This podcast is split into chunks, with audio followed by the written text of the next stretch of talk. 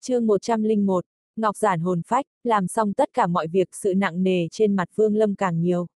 Ánh mắt hắn chớp chớp nhìn chằm chằm trận pháp hiện lên trên vỏ kiếm, hai tay bấm quyết niệm thần chú, phun ra một luồng linh khí màu lam. Linh khí vừa chạm tới vỏ kiếm, khiến cho toàn bộ cả thanh kiếm lẫn vỏ bùng lên một ngọn lửa màu lam. Nói nó là lửa thực ra có chút không thỏa đáng. Bởi vì ngoại trừ nó có hình dáng bên ngoài như ngọn lửa, nhưng lại không có hơi nóng. Ngược lại nhiệt độ ở xung quanh còn nhanh chóng giảm xuống tỏa ra từng luồng hơi lạnh. Vương Lâm nhìn không nháy mắt thận trọng khống chế hàn hỏa, bắt đầu tế luyện. Hàn hỏa là do Vương Lâm mô phỏng theo đan hỏa của tu sĩ kết đan kỳ.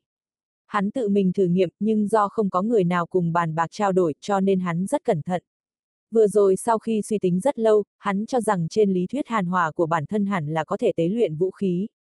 Thời gian chậm rãi trôi qua, ba ngày sau, trên bình nguyên bên ngoài thi âm tông, thân ảnh dạ tự tại như một ngọn sao băng vọt qua bầu trời, sau đó đáp xuống đất. Hắn khẽ dậm chân một cái lập tức biến vào trong màn đêm. Khi thân ảnh hắn hiện ra lần nữa, dạ tự tại đã đứng tại nơi bế quan của hắn bên trong thi âm tông.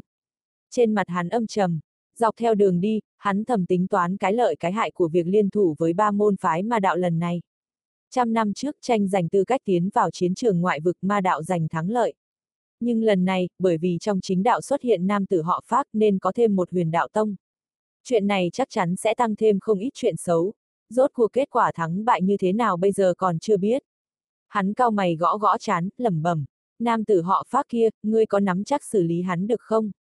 Thanh âm khàn khàn từ trong cơ thể dạ tự tại truyền ra. Tu vi của tiểu bối kia tuy rằng chỉ là nguyên anh trung kỳ, nhưng đã đạt tới đỉnh phong. Nếu may mắn trong vòng trăm năm nhất định có thể tiến vào hậu kỳ, trở thành cao thủ đỉnh cao của tam cấp tu chân quốc. Nếu như lão phu cắn nuốt được nó, đương nhiên không để hắn vào mắt. Nhưng hiện tại lão phu không muốn gây thêm phiền toái. Dạ tự tại trầm mặc không nói gì. Sau một hồi, tay phải chợt lật xuất ra một quả ngọc giản. Cái ngọc giản đó có màu xanh biếc, bên trên có rất nhiều ký hiệu thật nhỏ màu đỏ như máu không ngừng lấp lóe. Đệ tử trúc cơ kỳ từ động 77 tới 99, cấp tốc đi tới tập hợp tại động 36. Dạ tự tại nói xong thoáng trầm ngâm, hắn liếc mắt nhìn phía A ngốc bị phong ấn bế quan mấy ngày nay trong góc.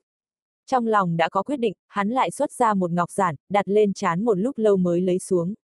Mộc Nhũng đang nhập định chợt mở hai mắt từ trong túi chữ vật của hắn có một cái ngọc giản tự bay ra. Hơi biến sắc hắn cầm lấy ngọc giản. Sau đó nét mặt hắn dần trở nên âm trầm. Hồi lâu sau hắn thở dài lẩm bẩm, may mắn 3 năm trước ta đã đột phá trúc cơ sơ kỳ, từ động 87 nhảy vào động 72. Nếu không lần này chỉ sợ tính mạng đi đứt rồi. Bỗng nhiên một làn khói nhẹ vô thanh vô thức xuất hiện ở trước mặt hắn, hóa thành một ngọc giản. Mộc Nhũng ngẩn ra tiếp đó ngưng thần đảo qua, lập tức cười lạnh.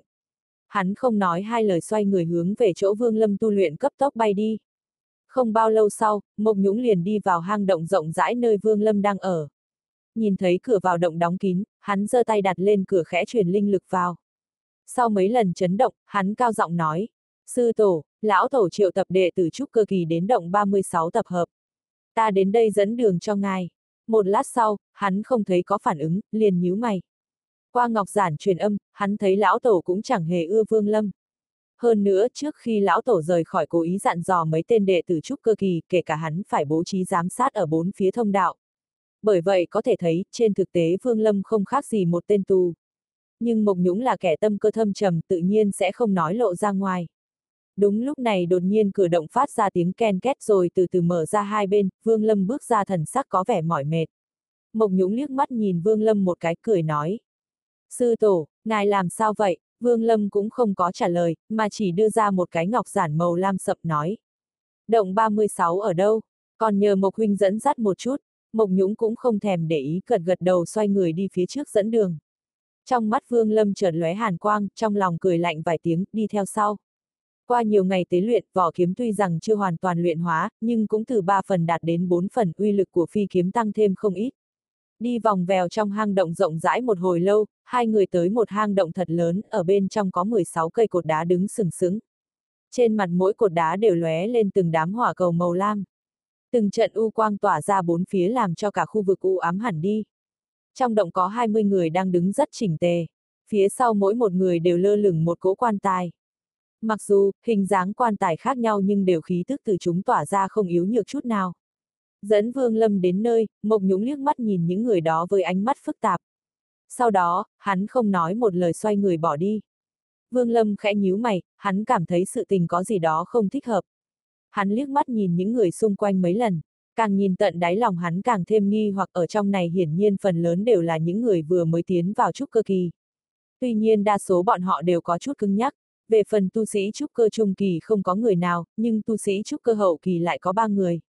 Tuy nhiên ba người này nhìn chẳng khác gì người chết, đồng tử trong mắt Vương Lâm thoáng co rút lại. Đúng lúc này, 16 cái hỏa cầu ở bốn phía bỗng nhiên tối sầm, ngay sau đó thân ảnh dạ tự tại vô thanh vô thức xuất hiện ở giữa không trung. Trong khoảnh khắc hắn xuất hiện, Vương Lâm chú ý thấy đa số bọn đệ tử đều lộ ánh mắt cuồng nhiệt. Dạ tự tại đưa mắt lướt một vòng, ánh mắt hắn nhìn về phía Vương Lâm mấy lần. Sau đó, hắn mở miệng bình thản nói, thời hạn trăm năm một lần mở ra chiến trường ngoại vực sắp đến. Để đoạt được tư cách tiến vào chúng ta cần phải tranh giành với chính đạo.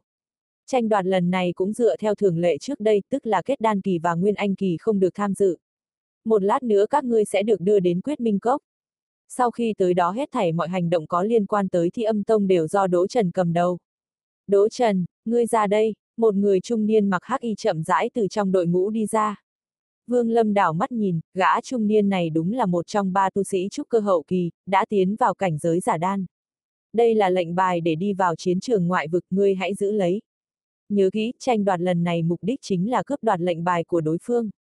Mặt khác cũng phải cẩn thận đề phòng ba môn phái ma đạo kia. Hễ giết được năm kẻ địch thì tự do thu lấy linh hồn. Dạ tự tại nói xong, ném lệnh bài cho gã trung niên.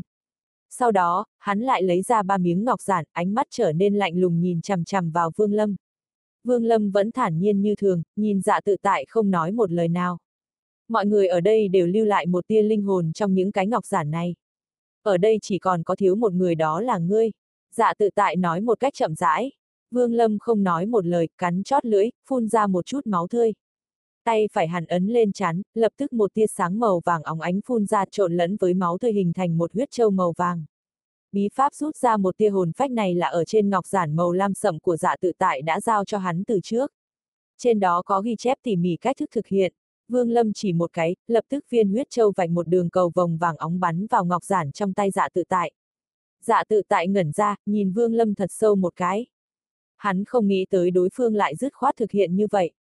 Vốn hắn còn chuẩn bị nếu như đối phương phản kháng liền trực tiếp giết chết. Trước đó trong lòng hắn đã có quyết định, không cần lấy đối phương làm lô đỉnh hoặc là thi khôi ký thân nữa. Dù sao hắn nhận thấy gã vương lâm này ngoại trừ công pháp tu luyện có phần tinh thuần ra tư chất cũng chẳng phải tuyệt hảo. Hắn đã chuẩn bị lô đỉnh và trong những tên thi khôi tùy ý xuất ra một người tư chất đều phải mạnh hơn vương lâm không ít. Vì thế hắn lấy cái hay bỏ cái dở cuối cùng quyết định chọn A ngốc. Lúc này thấy đối phương thức thời, dạ tự tại quét mắt nhìn vương lâm một cái, rồi phất tay áo. Lập tức hang động chấn động một hồi. Sau đó một cánh cửa hình vòng cung cực lớn xuất hiện. Bên trong cánh cửa tối đen như mực tản phát ra lực hút cực mạnh như muốn xé rách ra thịt. Dạ tự tại tung lên ba cái ngọc giản phong ấn linh hồn mọi người, phân biệt ném về phía Đỗ Trần cùng với hai người khác. Ánh mắt Vương Lâm chợt lóe sáng, hai người kia đúng là hai tu sĩ trúc cơ hậu kỳ còn lại. Mối nghi hoặc trong lòng Vương Lâm càng thêm nồng đậm, hắn thản nhiên thầm ghi nhớ một tu sĩ trúc cơ hậu kỳ trong đó. Ngọc giản chứa hồn phách của Vương Lâm nằm trong tay người này. Vào đi thôi, ta chờ tin tốt của các ngươi. Dạ tự tại thản nhiên nói. Đỗ Trần biểu lộ thần thái cung kính gật gật đầu, sau đó trước một bước vào cánh cửa trong nháy mắt thân ảnh hắn liền biến mất. Vương Lâm vẫn giữ thần sắc như thường, không một chút do dự theo mọi người bước vào cánh cửa, biến khỏi thi âm tông. Đợi tất cả mọi người đi rồi, trong động chợt vang lên thanh âm khàn khàn. Dạ tự tại, có hơn 20 người này lại thêm huyết nhục của tên tiểu tử kia làm vật dẫn, sau khi thi khôi hấp thu bọn họ chắc chắn sẽ đại phát cuồng tính, chỉ trong nháy mắt tu vi sẽ được kích thích tăng tới cảnh giới giả đan. Chỉ cần như vậy, tư cách đi vào chiến trường ngoại vực lần này thì âm tông xem như chắc chắn chiếm lấy rồi. Dạ tự tại hờ hững nói, khí âm hàn trong cơ thể vương lâm cực kỳ tinh thuần. Trên người hắn chắc chắn có bí mật, nếu ta gặp hắn sớm vài năm có lẽ còn có hứng thú điều tra một phen. Nhưng hiện tại ta sống không quá ba tháng nữa, ngày chiến trường ngoại vực mở ra cũng là lúc ta hoàn toàn bị thôn phệ. Vì thế hết thảy những điều này đã không còn trọng yếu. Nếu đã quyết định không chọn hắn làm lô đỉnh, đơn giản là dùng hắn làm vật dẫn để tăng thêm vài phần tu vi cho đám thi khôi kia. La sát, ta yêu cầu ngươi nâng cao thực lực A ngốc tới kết đan kỳ để hắn làm lô đỉnh của ta. Về phần thi khôi ta hy vọng sau khi chiến trường ngoại vực mở ra, ngươi tiến vào giúp ta lựa chọn một tên để hoán đổi. Ta sẽ đi tới rừng khô mang một chuyến, trợ giúp từ đại nhân thôn tính sư đệ ngô vũ của ta. Thanh âm khàn khàn bật cười mấy tiếng rồi đáp ứng. Quyết Minh Cốc nằm trong khu vực thiên nam ở Triệu Quốc. Diện tích trong cốc rất rộng lớn, thậm chí còn có mấy chỗ rừng cây rậm rạp có cả vài con suối chảy qua. Cứ trăm năm một lần, nơi đây lại trở thành địa điểm chiến đấu tranh giành tư cách đi vào chiến trường ngoại vực. Trong cốc quanh năm bị sương mù bao phủ. Lúc này, tại phía bắc của cốc, trên một mảnh đất trống bỗng nhiên xuất hiện một cánh cửa cực lớn, sau đó có từng tu sĩ một bay ra. Đằng sau mỗi người lại có một cỗ quan tài. Người cuối cùng vừa ra khỏi cánh cửa cực lớn đó dần dần hóa thành nhiều điểm sáng lóng lánh rồi từ từ tan biến đi. Ngay trong khoảnh khắc đó, ba tu sĩ trúc cơ hậu kỳ đi ra sau cùng, đều đưa mắt nhìn nhau rồi không nói một lời, vận sức định bóp nát ngọc giản hồn phách trong tay mình.